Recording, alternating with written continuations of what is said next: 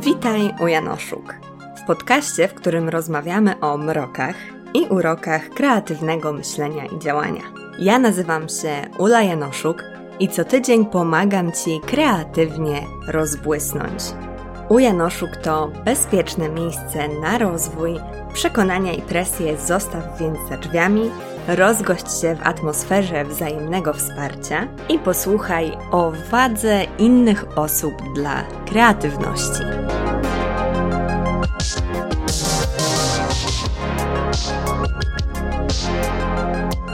Witam Was bardzo serdecznie w nowym odcinku podcastu. I dzisiejszy temat chodził mi po głowie od bardzo dawna, bo kwestia innych osób, innych ludzi w naszej kreatywności jest tematem moim zdaniem bardzo ważnym, ale bardzo złożonym. Nie wiem jak wy, ale ja przez większość mojego życia byłam wielką indywidualistką, wielką introwertyczką.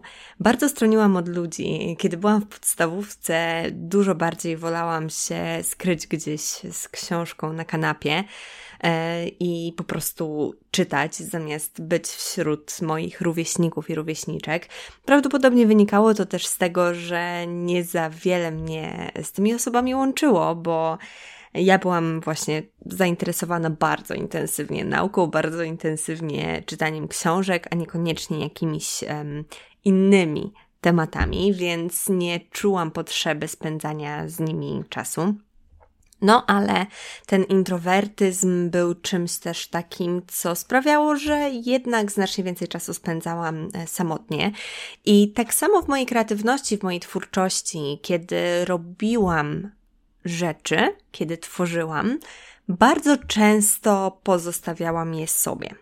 Bardzo często wolałam nie wychylać się z nimi, nie wychodzić z nimi do świata. Myślę, że znacie ten stan, stan tak zwany chowania do szuflady i taki stan bycia samodzielnie ze swoimi dziełami, projektami, różnymi rzeczami, których się podejmujemy w ramach kreatywnych działań.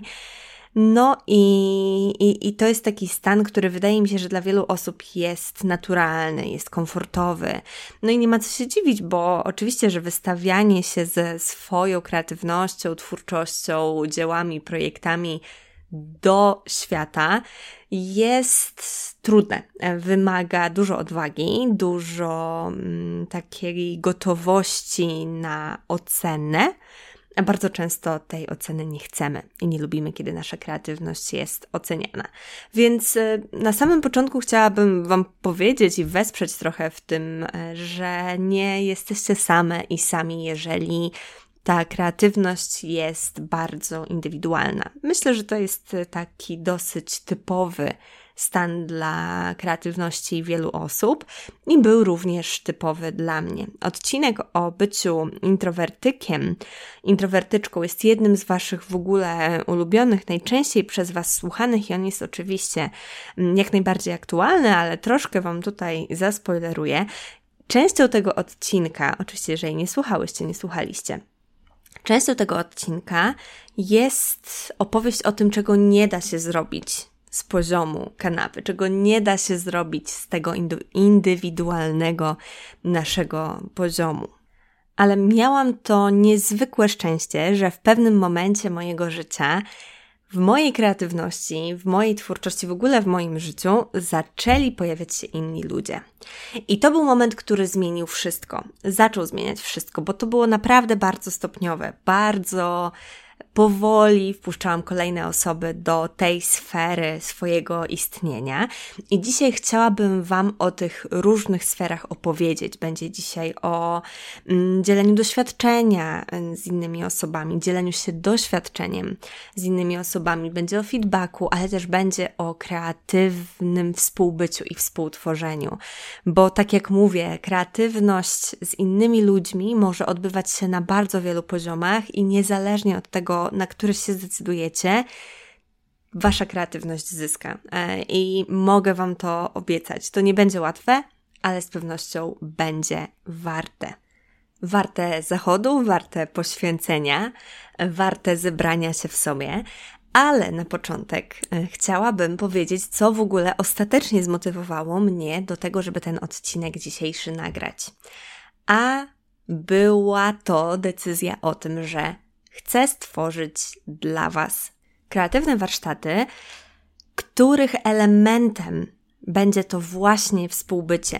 To dzielenie się doświadczeniem, to dzielenie się różnymi przemyśleniami, wspólne bycie, wspólne pracowanie nad sobą, nad swoimi projektami i stwierdziłam, że nie ma co dłużej czekać. I tak, oczywiście, jeżeli mnie znacie, to wiecie, że czekałam zdecydowanie za długo, bo jestem perfekcjonistką i nigdy nie czuję się do niczego gotowa. Oczywiście cały czas nad tym pracuję. No ale o warsztatach dla Was myślałam od zeszłego roku. Praktycznie dokładnie rok temu byłam na Brave Campie, czyli takim wydarzeniu inkubatora Uniwersytetu Warszawskiego, wyjeździe, podczas którego pracuję się nad swoimi produktami, e, czy w zasadzie pomysłami na biznesy, na produkty. No i tam byłam z pomysłem na warsztaty. No i oczywiście, że chciałam je zrobić w jakiejś niesamowitej formie, jak najbardziej dopracowane, jak najlepsze, ale zdecydowałam, że nie wiem, czy kiedykolwiek będę gotowa zrobić je w takiej formie, o jakiej myślę, a robienie je w takiej formie, na jaką jestem w stanie sobie teraz pozwolić i jaka jak najbardziej też będzie przydatna, wartościowa mm, i ważna dla osób, które wezmą w nich udział, no mogę zrobić to już teraz.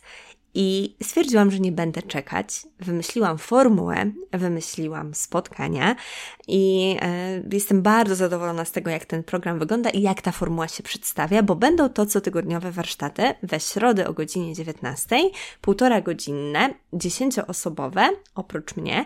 Być może jeszcze będą osoby, które będą mnie wspierać technicznie, ale limit y, miejsc, które oferuję, to jest 10 i w ten sposób będziemy co tydzień dzielić się swoim doświadczeniem. Będą też oczywiście inspirujące ćwiczenia pobudzające kreatywność, które są przebadane psychologicznie, przetestowane.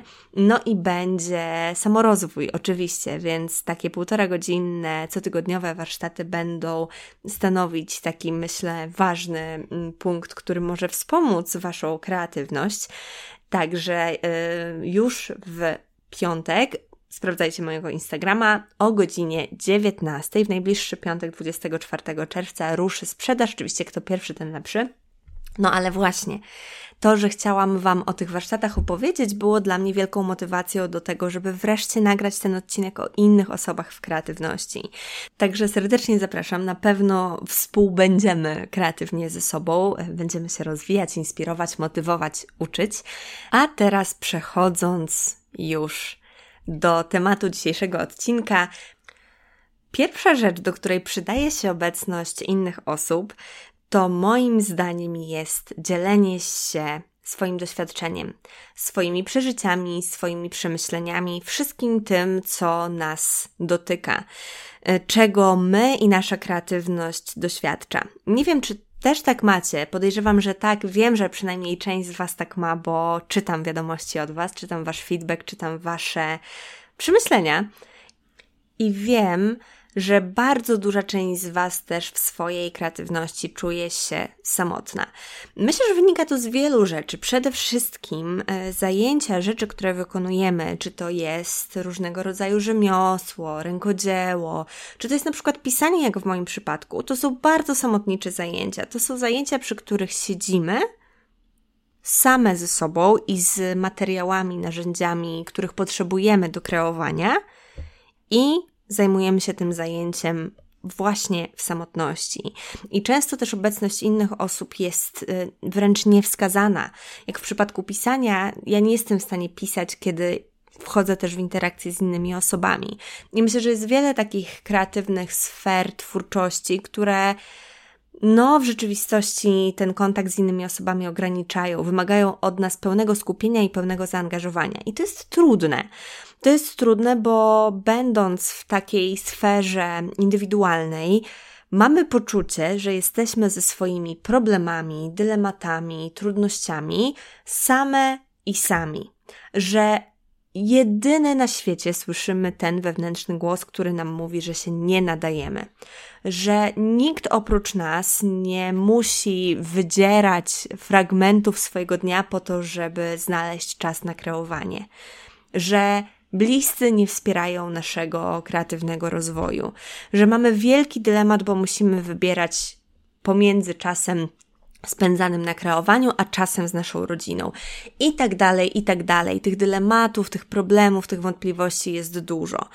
I ja kiedy zdałam sobie sprawę, że nie jestem jedyną osobą, która boryka się z konkretnymi problemami, na przykład porównuje się z innymi, czy nie jest w stanie zmotywować się do tworzenia, bo boi się oceny.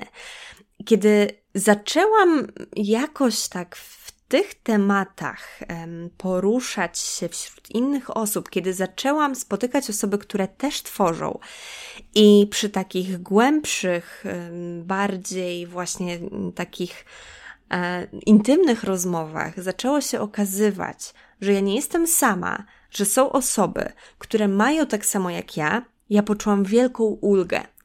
Między innymi też bardzo ważne było dla mnie czytanie książek. E, I oczywiście wiem, że nie każdy z Was tę książkę lubi, ale wiem też, że jest wiele fanów i fanek wśród Was z tej pozycji. Mówię tutaj oczywiście o drodze artysty Julie Cameron.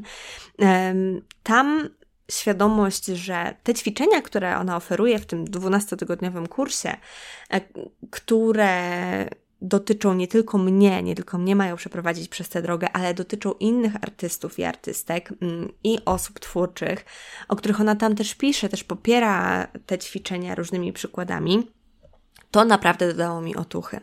I zdałam sobie sprawę, że nie jestem jedyną osobą na świecie, która przeżywa te wszystkie trudności, której brak tej um, motywacji, żeby pokonać wszystko to, co stoi mi na drodze, nie?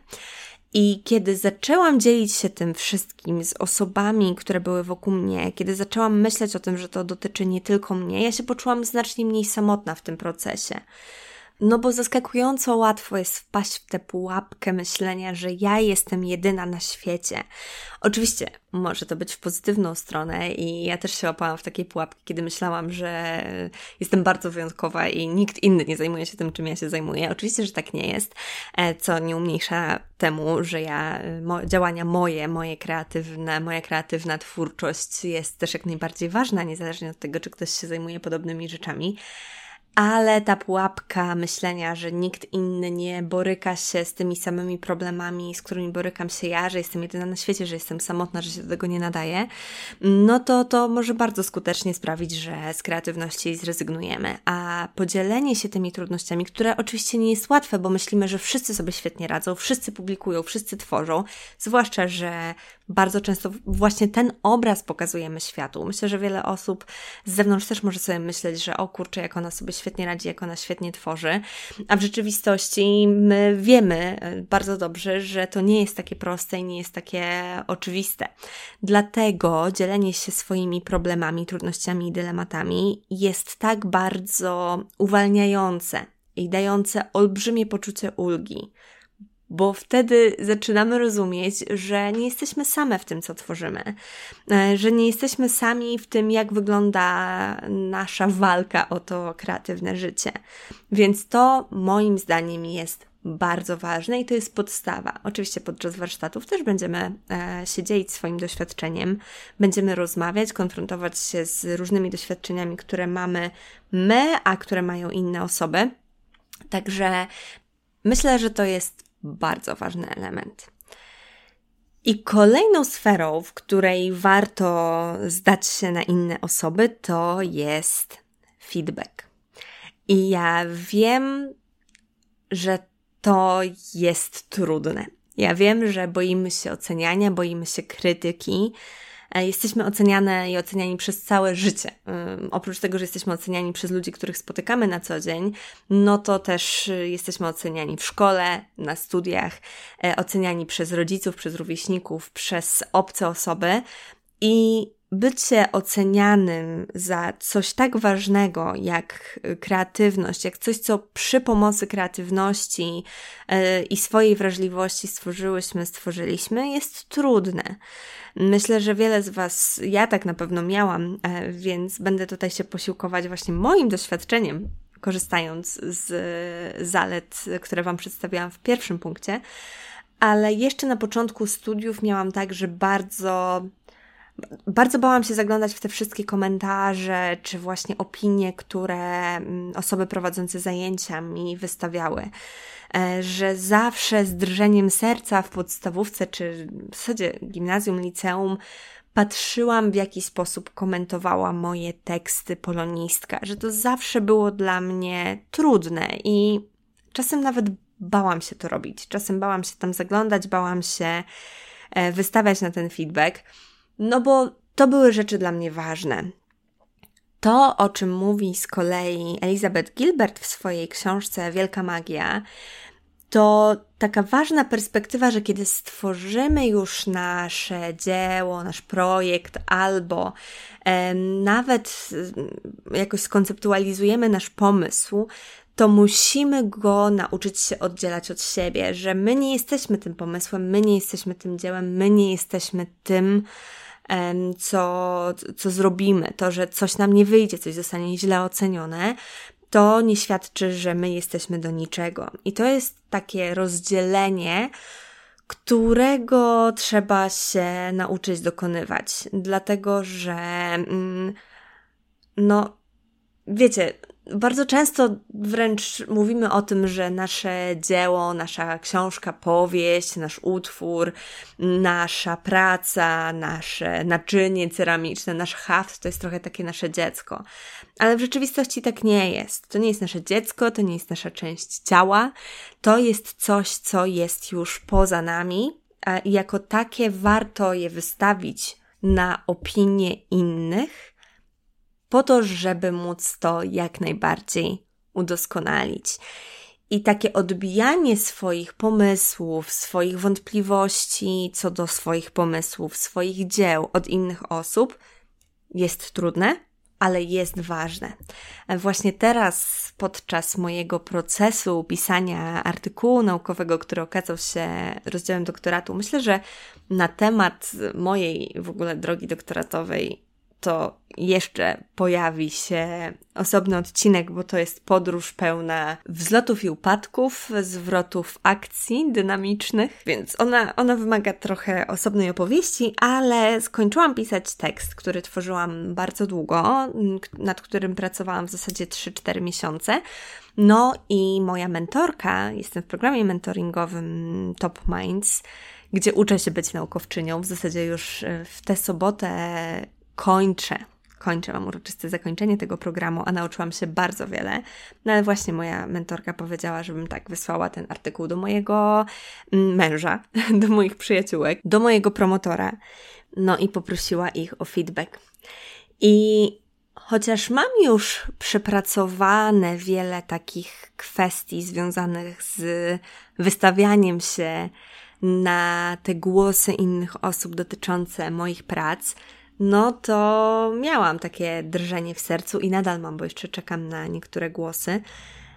Natomiast myślę, że to jest coś, co sprawia, że jesteśmy w stanie stworzyć rzeczy na poziomie, o jakim nigdy wcześniej nie myślałyśmy i nie myśleliśmy.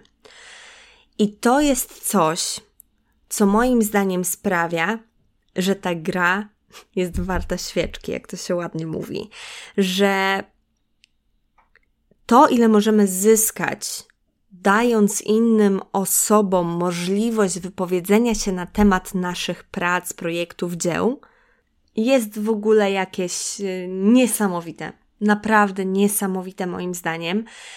Tutaj też ważnym aspektem w tej sferze, moim zdaniem, jest odpuszczenie sobie perfekcjonizmu i takiego myślenia, że kiedy już przedstawię daną rzecz innej osobie, to ona musi być maksymalnie najlepsza, żeby nie wyszło na to, że jesteśmy w czymś słabe, słabi. Ja bardzo dobrze to znam. Ja mam takie poczucie jak najlepszego, y, potrzeby jak najlepszego ogarnięcia e, danej rzeczy, zanim pokażę ją światu. Ale to jest bardzo zgubne, bo nigdy, nigdy nie ma takiej opcji, nigdy nie doś, dościgniemy ideału. E, nigdy nie będzie tak, że będziemy w 100% zadowolone z danej pracy, a nawet jeżeli będziemy w danym momencie zadowolone, to kiedy wrócimy do niej po kilku latach, ba, nawet kilku miesiącach, to spojrzymy na to z takim zdziwieniem, jak mogłyśmy, mogliśmy myśleć, że to jest doskonałe, bo to jest naturalne, że się rozwijamy, że odpoczywamy od danego tekstu na przykład i zaczynamy zauważać rzeczy, których w takim zanurzeniu w procesie nie zauważamy. No i zawsze będzie tak, że coś można było zrobić lepiej, coś można było poprawić. Ale wystawienie się na opinię innej osoby, kiedy jesteśmy w procesie, potrafi radykalnie zmienić kierunek naszych działań na znacznie ciekawszy, znacznie fajniejszy dla nas samych, znacznie bardziej użyteczny może dla innych, ciekawszy dla innych też, może pomóc nam otworzyć się na inne opcje, których wcześniej nie brałyśmy, nie braliśmy pod uwagę. I to jest też bardzo ważne przy chociażby tworzeniu produktów, kiedy myślimy metodą design thinking, że tam jest bardzo dużo prototypowania, tworzenia różnych kolejnych wersji produktu po to, żeby ta ostateczna, którą stworzymy, była jak najlepsza. No i w przypadku design thinking jak najlepiej dopasowana do odbiorców, użytkowników danej rzeczy. W przypadku tworzenia takiego, wiecie, kreatywnego, bardziej artystycznego mm, czy rzemieślniczego, to może być dosyć trudnym tematem to dostosowywanie się do opinii innych i na pewno warto tutaj zadbać o balans, warto zadbać o to, żeby brać pod uwagę feedback innych osób, ale jeżeli jesteśmy przekonane, że coś powinno być tak, a nie inaczej i mimo tego, że otworzymy się na potencjalne zmiany, które mogą płynąć od innych osób, nadal uważamy, że jednak tutaj ta nasza wersja, to nasze spojrzenie sprawia, że nie możemy dokonać tej zmiany, no to myślę, że warto wtedy być może pozostać przy tej swojej wersji wydarzeń, ale to ta otwartość na zdanie drugiego człowieka, moim zdaniem jest niezwykle istotna i potrafi sprawić, że rzecz, którą stworzymy, będzie na niesamowitym poziomie. Poziomie i być może w takiej formie, o której na początku nie myślałyśmy i nie myśleliśmy. I tak było w przypadku mojego artykułu, który stał się rozdziałem doktoratu, który tworzyłam przy współpracy z Kasią Bojarską, moją mentorką.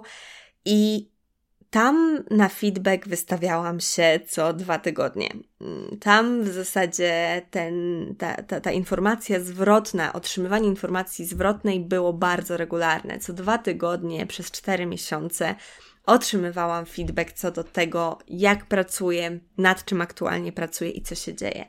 I słuchajcie, to, ile ja się nauczyłam w trakcie, na jakim poziomie jest ten tekst, to jest moim zdaniem najlepsza rzecz naukowa, jaką ja dotychczas napisałam. No i pewnie, wiecie, można by było się tego spodziewać, jako że jestem już na doktoracie, że cały czas się rozwijam, tak jak mówiłam, ale Mimo wszystko, wydaje mi się, że to nie jest takie oczywiste, zwłaszcza biorąc pod uwagę fakt, że czułam się bardzo źle i bardzo nie na miejscu na doktoracie przez pierwsze półtora roku w zasadzie. Więc to, że napisałam rzecz, która jest najlepsza jak do tej pory i najciekawsza i dająca potencjał na niesamowity rozwój tematu i, i niesamowite badania, to jest według mnie coś, co bardzo, bardzo potwierdza, że ten feedback jest niezwykle wartościowy. I tak samo ja bardzo lubię dawać feedback innym osobom, żeby nie było tak, że tylko chłonę i chłonę i żebyście wy też nie myślały i nie myśleli o tym, że feedback trzeba tylko brać. Moim zdaniem, dawanie feedbacku innym osobom, e, współpracowanie z nimi nad różnymi mm, rzeczami, o współpracy jeszcze będzie, ale w zasadzie takie wysłuchanie, podkreślenie, danie opinii, danie swojego zdania jest czymś wspaniałym. Uwielbiam to robić. I ostatnio miałam taką sytuację z moją przyjaciółką, doktorantką Zuzą, że no Zuza miała wątpliwości co do swojej magisterki i doktoratu, takie dotyczące tematów, które miałaby poruszać w jednym i drugim i rozkładu tych tematów. No i spotykamy się regularnie w bibliotece uniwersyteckiej i sobie gadamy na te tematy, które są dla nas aktualnie ważne, konsultujemy ze sobą różne rzeczy albo po prostu sobie opowiadamy pewne sprawy, żeby ułożyć w głowie. Bardzo Wam polecam też taką partnerkę, partnera w, w, w twórczej ścieżce. E, no my akurat tak głównie rozmawiamy o doktoracie. No i Zuza widać było, że coś tam, wiecie, takiego gryzie, że coś takiego, coś tam jest, co... Od czego nie jest w stanie przejść do końca, że coś jej tam nie do końca gra w tym wszystkim. No i zaczęła mi opowiadać o tym, co e, się dzieje, jakie badania ma jeszcze do zrobienia, co warto byłoby zrobić, jak chciałaby to zrobić inaczej. Miała problem z podjęciem decyzji o gruntownych zmianach, które by sprawiły, że będzie musiała zupełnie inaczej pracować nad pewnymi rzeczami.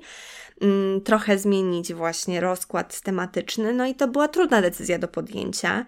Nie była pewna tego pomysłu, ale opowiadając mi o tym, to było też fantastyczne, kiedy patrzyłam, w jaki sposób zmienia się jej podejście, jej e, tok myślenia, jak ona się utwierdza też w tym, że ten pomysł jest dobry, kiedy otrzymywała ode mnie wzmocnienie, wysłuchanie i wzmocnienie tego, że uważam, że to jest sensowne.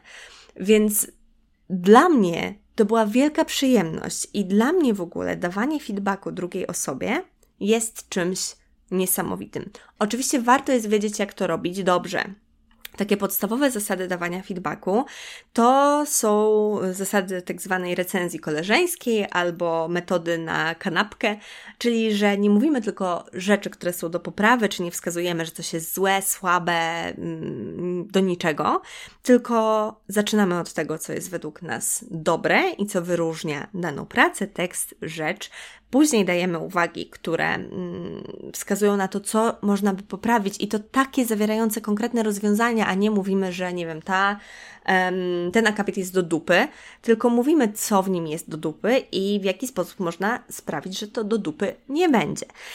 I następnie też kończymy naszą recenzję, naszą opinię na pozytywnej nucie, dając też um, taką pozytywną myśl, której można się trzymać.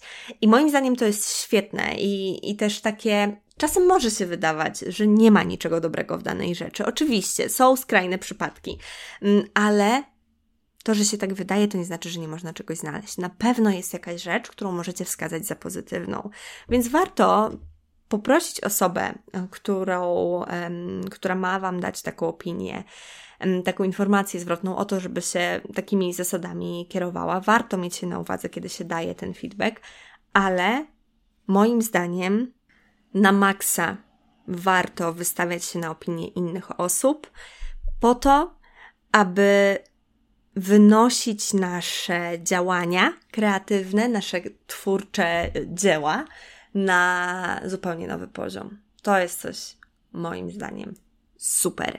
No i ostatnia rzecz, ostatni aspekt, który dzisiaj poruszę, bo na pewno te wspólnotowe działania kreatywne mają dużo różnych innych aspektów, ale ten, który dla mnie jest jeszcze bardzo ważny, to w ogóle wspólne działania. Tak jak mówiłam na początku, kreatywność wydaje się nam często takim sportem indywidualnym. Boimy się wystawiać na opinie innych, boimy się, że ktoś nam ukradnie pomysł, boimy się współtworzyć, boimy się tej interakcji.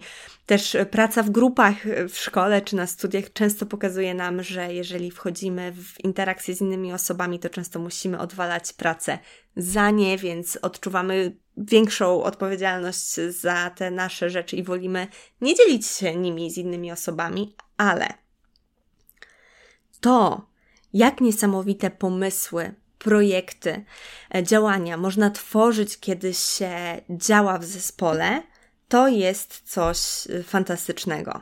Myślę, że w Polsce to jest y, trochę rzadsze, aczkolwiek nie wiem, jak to jest w takich sferach korporacyjnych. Na uczelniach to też trochę jest obecne, właśnie takie pracowanie w grupach, w zespołach badawczych. No, ale wydaje mi się, że tak na co dzień to raczej stronimy od tego, żeby kreatywnie działać z innymi osobami. A moim zdaniem to jest wielki błąd, bo tak jak nasz projekt może zyskać z czyjegoś feedbacku i czyjś projekt może zyskać z naszego, tak też uważam, że mm, i, i to jest potwierdzone wieloma wspaniałymi działaniami innych osób, po prostu działanie z drugim człowiekiem albo y, większą ilością innych osób jest czymś fantastycznym. To może się wydawać ciężkie i często wymaga takiego też, no, wchodzenia w interakcje, które też czasami są konfliktowe, ale mimo to współdziałanie z innymi osobami po to, żeby stworzyć coś kreatywnego, jak w przypadku chociażby filmu, nie? gdzie musisz pracować z inną osobą, czy jak w przypadku tworzenia muzyki, gdzie często też e, te zespoły są większe, to jest coś takiego, co sprawia, że możemy tworzyć rzeczy niespotykane, rzeczy, których, o których nie myślałyśmy i nie myśleliśmy wcześniej, rzeczy, które wynikają właśnie z interakcji. A interakcja w kreatywności, według mnie, to jest coś kosmicznego. To, ile jesteśmy w stanie stworzyć same, bazując na naszym doświadczeniu, zarówno tym życiowym, jak i kulturowym, na wszystkim tym, co nas spotyka, jest super. Ale to, ile można stworzyć, gdy spotka się więcej osób ze swoim doświadczeniem, ze swoimi pomysłami, ze swoimi rozwiązaniami, ze swoimi dylematami i wówczas tworzy się coś razem, że interakcje nie rodzą się wyłącznie te właśnie błyski, te takie błyszczące połączenia, nie tworzą się wyłącznie w naszych głowach, ale tworzą się pomiędzy głowami. I to, jakie rzeczy wychodzą, kiedy współpracujemy z innymi osobami kreatywnie, to jest inna kategoria w ogóle interakcji. To jest, to jest coś wspaniałego. I bardzo serdecznie zachęcam Was do tego, żeby w takie współprace z innymi osobami wchodzić. To może być po prostu dla zabawy, to może być po prostu dla rozrywki, ale to też może być w przypadku wspólnych działań na rzecz rozwiązania jakiegoś problemu, jak w przypadku różnych zespołów projektowych we wspomnianej metodzie design thinking. To jak potrafimy się rozwijać, kiedy wchodzimy w interakcję z drugim człowiekiem i wspólnie tworzymy coś nowego, to jest fantastyczne. I, I to też będziemy robić. To też będziemy robić w ramach ćwiczeń na warsztatach, o których Wam już wspominałam.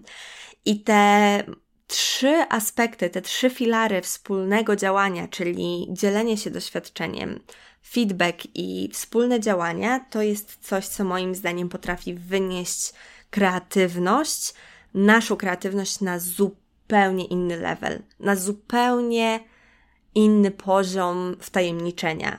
Więc jeżeli już macie tak dosyć e, tę kreatywność obcykaną już wiecie co i jak, to spróbujcie wyjść z nią do innych ludzi. Oczywiście nie musicie mieć obcykanej kreatywności, żeby wychodzić z nią do innych ludzi, ale myślę, że jeżeli sądzicie, że już wszystko o kreatywności wiecie i już wszystko w kreatywności mogłyście i mogliście osiągnąć, e, czy w zasadzie wszystko, co mogliście osiągnąć, osiągnęliście, no to spróbujcie wyjść z nią do innych osób. Okaże się, że otwierają się przed Wami zupełnie nowe sfery kreatywnego działania i jesteście w stanie osiągnąć zupełnie nowy poziom wtajemniczenia.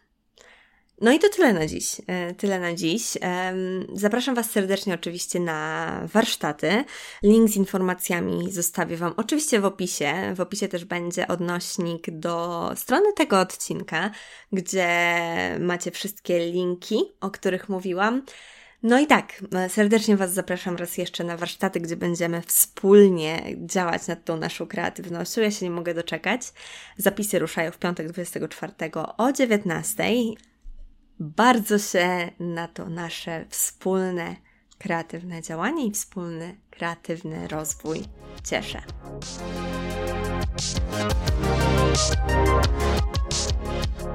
I to tyle na dziś. Zanim opuścisz naszą kreatywną krainę, koniecznie daj znać, która z myśli była dla Ciebie najbardziej błyskotliwa. Podziel się nią na Instagramie i oznacz profil u podkreślnik Janoszuk lub napisz w komentarzu pod wpisem do odcinka na www.umyślnikjanoszuk.pl Tam znajdziesz też wszystkie odnośniki i notatki do odcinka. Do usłyszenia za tydzień, a tymczasem niech błysk będzie z Tobą.